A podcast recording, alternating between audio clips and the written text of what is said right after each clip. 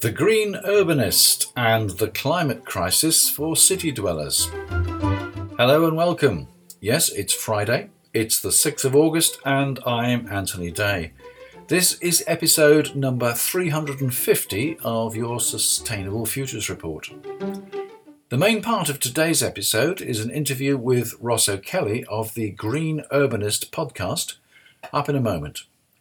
In other news, the Siberian heatwave has led to new methane emissions. Foreign control of North Sea oil licenses threatens UK's net zero goal.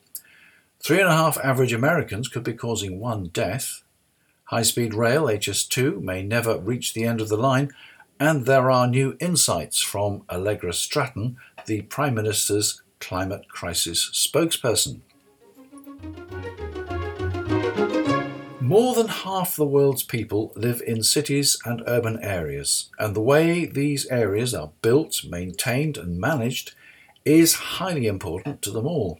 Cities have a vital role in mitigating climate change, and a key concern is adaptation to the effects of the climate crisis. I spoke to Ross O'Ceallaigh. My guest today is Ross O'Ceallaigh. He's the presenter of the Green Urbanist podcast for urbanists fighting climate change. Ross, welcome and thanks for talking to the Sustainable Futures Report. Thanks so much, Anthony. It's a pleasure. Well, my first question is what is a green urbanist? it's not a, a, a, term that I've coined, unfortunately. Um, the way I th- like to think about it is that it's uh, someone who works in cities. So that could be an architect, a planner, a policymaker, uh, and someone who's committed to uh, addressing uh, cities' um, contribution to climate change, but also uh, the quality of life, the health, and happiness of residents. So that's sort of my own uh, summary of it. So you've got a pretty niche audience then of, of specialists in urban planning and urban living? Yeah, uh, a lot of architects, uh, a lot of people who are studying, um, but also people who are working, um, architects, planners, urban designers, that kind of thing. And how do you, as green urbanists, fight climate change? Yeah, it's it's it's a really good question, and it's it's it's very multifaceted. So I suppose there's sort of two directions with this.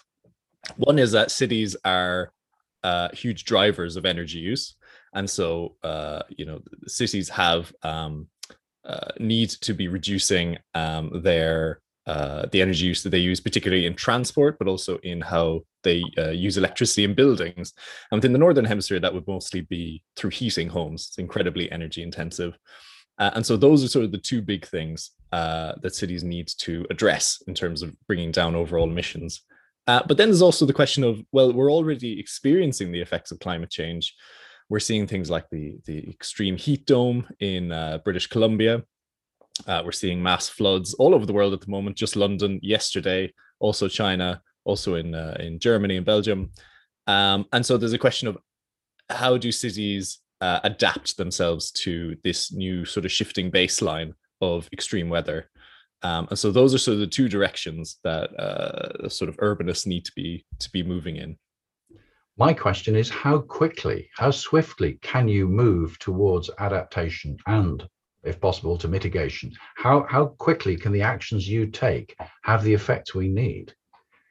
It's very very tricky because um, uh, large scale infrastructure projects and some cities will now we'll, we'll certainly need to be thinking about large scale, what you might call green and green, uh, gray infrastructure or hard infrastructure projects. These are things like flood barriers or hurricane defenses and that kind of thing. These things take years or decades to to plan and then to build out. So it is almost too late. Still worth doing if you have the money.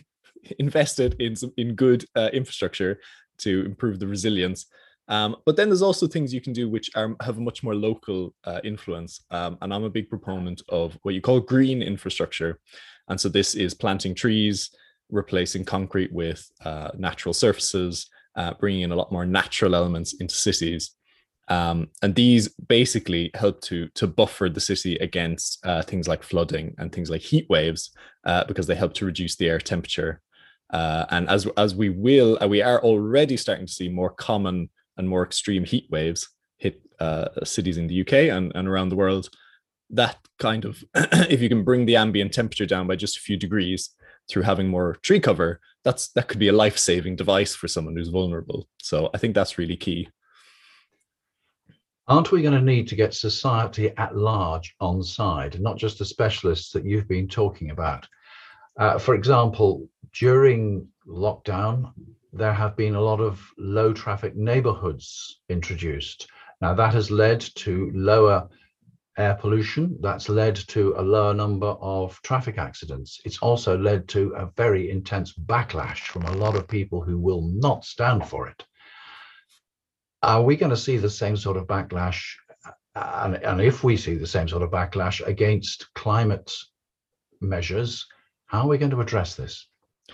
Yeah, you're right. It's it's been really interesting to follow the low traffic neighborhoods um, around the UK because it has been. I mean, for someone like like me who spends all my time talking about, oh, it's great to be walking and cycling, it's great to take public transport, to see people defending their private car use so strongly, it sort of comes out of, uh, I think many the people who are uh, who are proponents of these measures, it comes out of left field a little bit, and they think, "What?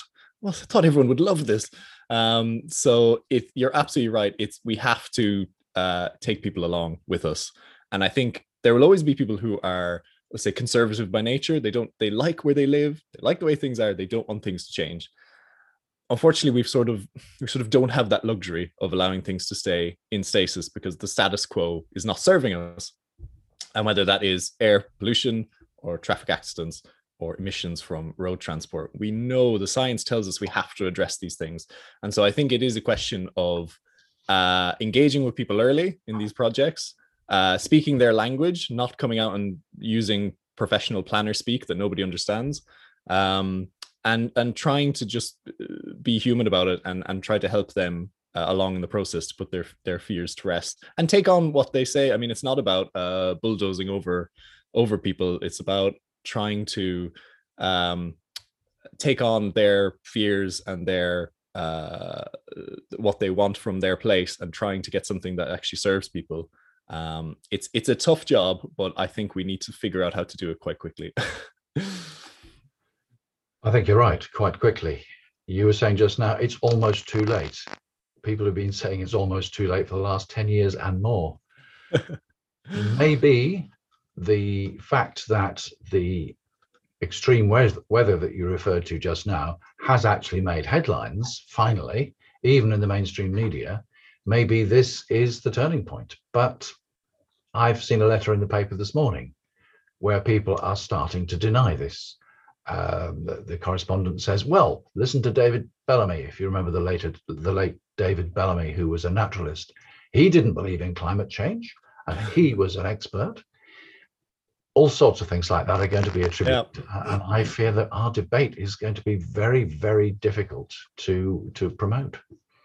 Yeah, that being said, I do think that the the full out climate deniers are a, a, a, a, minority, and I think if you look at like polling data, I think most people in the UK do believe in climate change and consider it to be an important thing. I think where the sticking point comes is when people realize they their daily lives have to change. Yeah. Um, and one thing that I always talk about on my, on my podcast is that we have an opportunity as we have to take action on climate change we have an opportunity to make that a really positive change and actually to improve people's uh, quality of life people's health um, and the way they live in cities it will be different to how we live now and that's what's scary for people and that's what's hard to get some people on board uh, but it could be better uh, and that means having less traffic on the streets having more children playing uh, safely on the streets having cleaner air having more equitable access to parks, green spaces, trees, nature.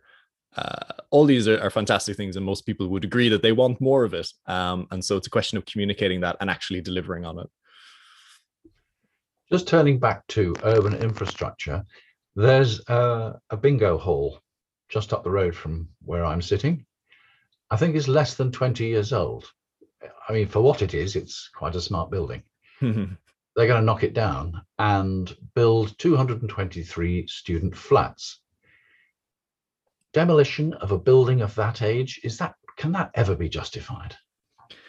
It's very difficult because if you look at the breakdown of the carbon emissions uh, in construction uh, over the whole life of a building uh, is something that professionals call whole life carbons, where you look at the construction, the life of the building, and then the the end of the building where it's demolished or it's or it's uh, retrofitted or something. Um, the mo- single most biggest contributor to that is uh, the materials, the concrete, the steel that goes into new uh, new building, a new building. It's incredibly carbon intensive. Uh, much it's much bigger than actually the energy use in a building. Uh, even though we talk a lot about uh, energy efficiency and that kind of thing. Um, and so, if you have a building that's only 20 years old, it's it's a very it's very diff- difficult argument, and I think it really has to be only in specific circumstances. Now, it could be uh, to, to allow that to happen, to demolish a whole building and to build a new building. I don't know what the specific circumstances of this this bingo hall is. It could be that it's just uh maybe it was poorly made uh when it was uh when it was first built and you know maybe it's not structurally sound i don't know what the details are um but there is a strong movement of retrofit first uh amongst uh built environment professionals as they're saying uh in most situations you can actually retain structures um and and refurbish them or add extensions to them, that kind of thing. Uh, so that's definitely a, one element of it. But I suppose to put it in perspective as well, the the uh, the buildings that will be around in places like London and cities in the UK in uh, 90% uh, of them are already existing. So the big big leverage point in terms of reducing carbon emissions is not so much in things that are being built now, although it is important to get that right.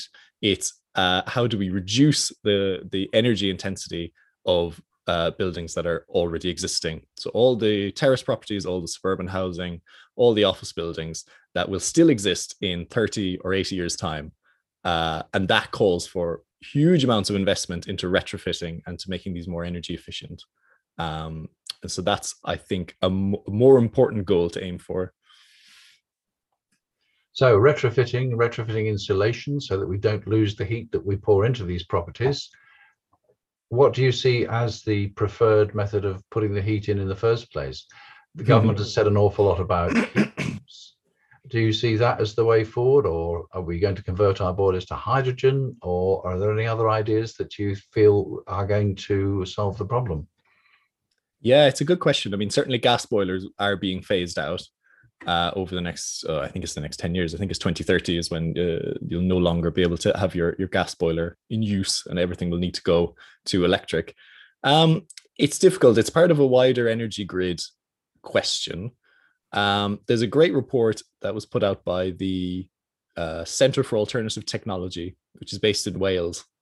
They have a great report called Zero Carbon Britain, and they outline their own scenario for how Britain using existing technology and methods could achieve uh, net zero carbon anytime we want, basically.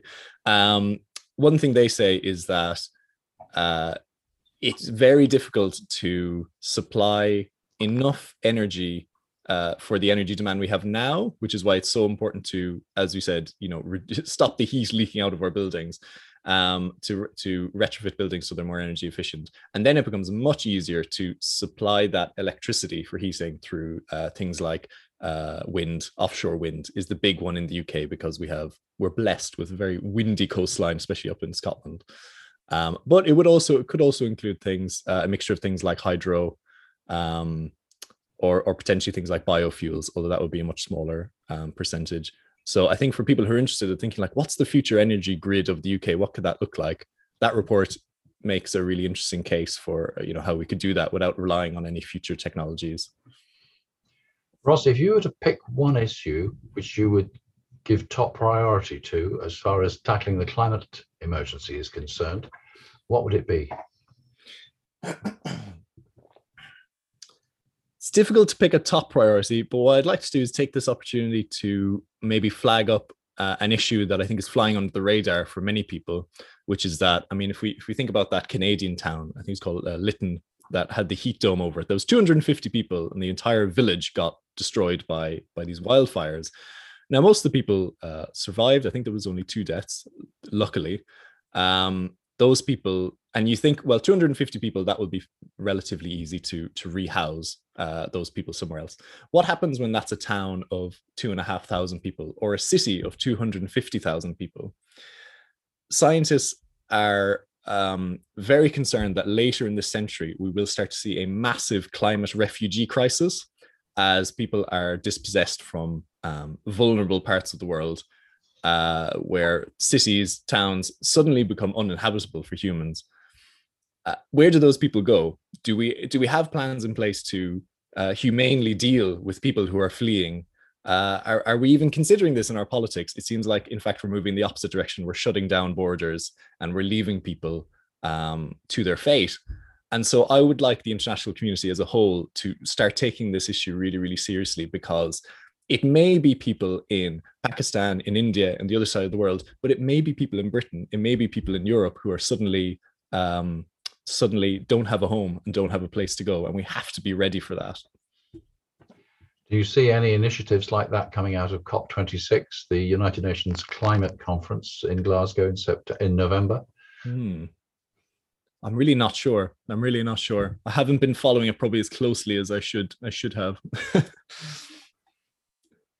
right. Well, thank you very much for for sharing your ideas. Now, the Green Urbanist podcast that's available on all good uh, podcast sites. Yes, indeed. Are you able to give us a preview of what's coming out next time? uh, I've just had a, uh, a podcast, a rather special episode come out this morning, which because it's with my brother, who's a clinical psychologist, and we talk about uh, the the phenomenon of climate anxiety or climate despair, as it's sometimes called.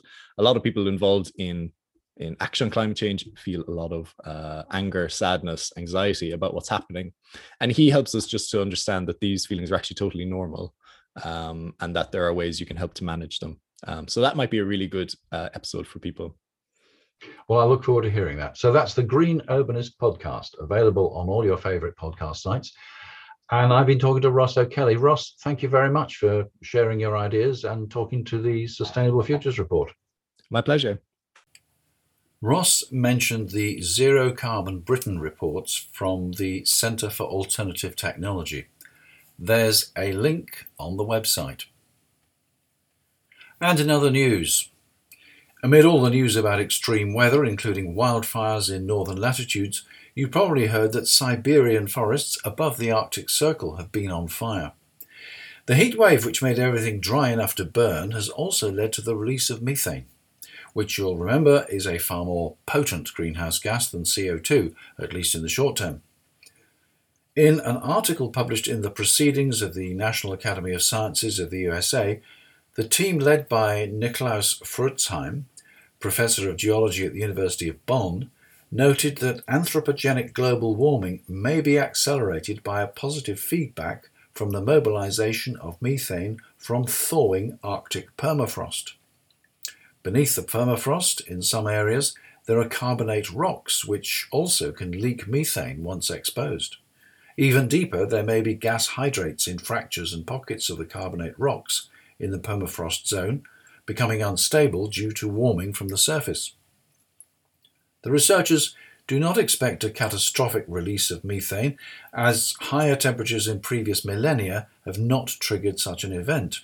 However, they believe more research is urgently needed to quantify the volume of greenhouse gases within and beneath the permafrost and the rate at which the warming climate will cause it to be released.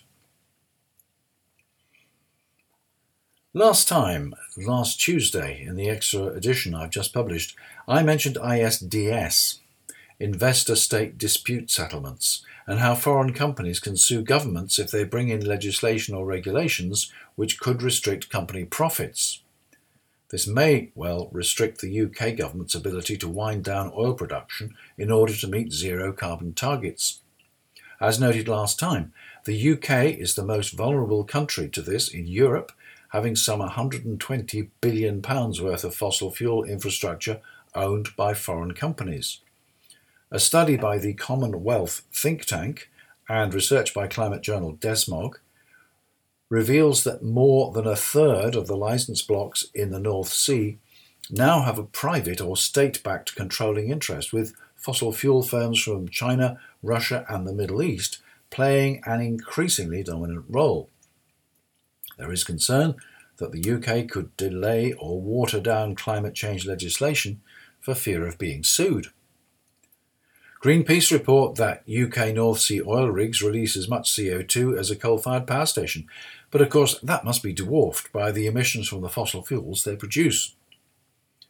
Unless we keep oil and gas in the ground, we will destroy our environment. Not just the pretty flowers and the birds and the bees, but the land and the oceans that produce our food and the forests that produce the oxygen we breathe. If we insist that oil and gas must remain in the ground, it will cost some people a considerable amount of money.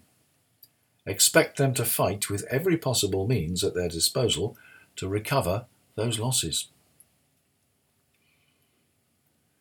In a paper published in Nature Communications, the authors find that the lifetime emissions of three and a half average Americans cause one excess death uh, globally. This is not an attack on Americans, it's an illustration of the fact that one person's carbon emissions contribute to another's shortened lifespan.